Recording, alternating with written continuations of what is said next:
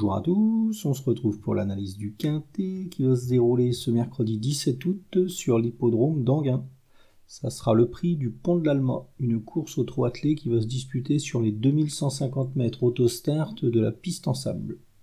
Dans cette épreuve, mon favori sera El Magnifico de Loup, le numéro 9. C'est un représentant de l'entraînement des frères Martens qui a pas mal de qualité. C'est un cheval qui a pas beaucoup de courses au compteur, mais qui compte un, excellent ratio. Il a gagné 16 courses en seulement 32 sorties, ce qui est vraiment pas mal. Bon là, euh, il va s'élancer en deuxième ligne, c'est vraiment dommage, mais c'est un cheval qui a, la capacité de faire le tour des autres et c'est un cheval qui est très dur à l'effort. Normalement, euh, il devrait lutter pour la victoire dans, cette épreuve. Hein. Il va se présenter au top.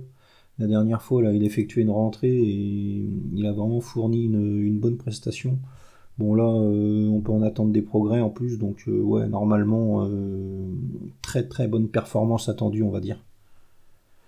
Il va toutefois devoir se méfier un peu de Fignot du Pomereux, numéro 11. C'est un cheval qui a pas mal de qualité lui aussi. Il possède une super pointe de vitesse, ce Fignot du Pomereux. Au départ, c'est un des, plus rapides de la course. C'est un cheval qui a trotté une 18 sur les 2100 mètres de Vincennes.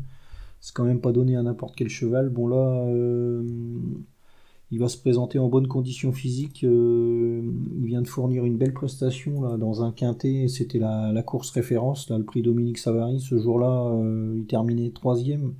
Quoi, vraiment super bien. Euh, il a longtemps attaqué le Magnifico de Loup et il s'est incliné aux abords du poteau, mais il a rien lâché jusqu'au bout. Bon là, va falloir que, que Pierre-Yves Verval le mène au mieux. Il part en deuxième ligne lui aussi mais euh, il va s'élancer derrière Europa de Chenu, une jument qui s'est démarrée, donc euh, il pourrait rapidement se retrouver parmi les, les chevaux de tête. Si ensuite euh, son driver parvient à placer sa pointe, normalement il devrait figurer dans la combinaison gagnante.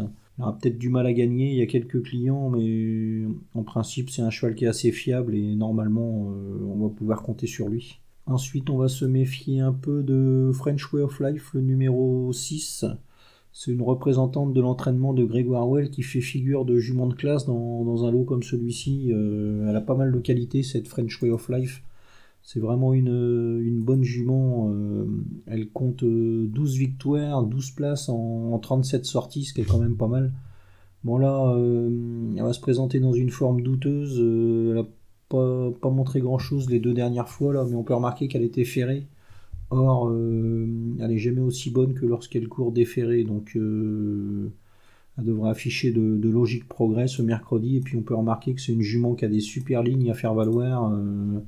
Euh, elle a déjà bataillé avec des juments de la trempe de Faradeco, Fédrangeval, Flower by Magalou, Fine Colline.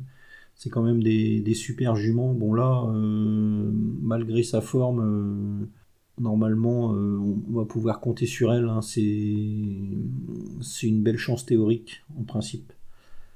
Ensuite, euh, on va se méfier de, évidemment de Fabulous Dream, le numéro 4. Lui, c'est l'autre cheval de classe du lot avec euh, French Way of Life. Bon, il a, il a pas sa grande régularité pour lui. C'est un cheval qui est souvent affiché dans la colonne des disqualifiés, mais en classe pure, c'est peut-être même le meilleur du lot, mais il faudra encore que tout se passe bien, qu'il reste au trot jusqu'au poteau.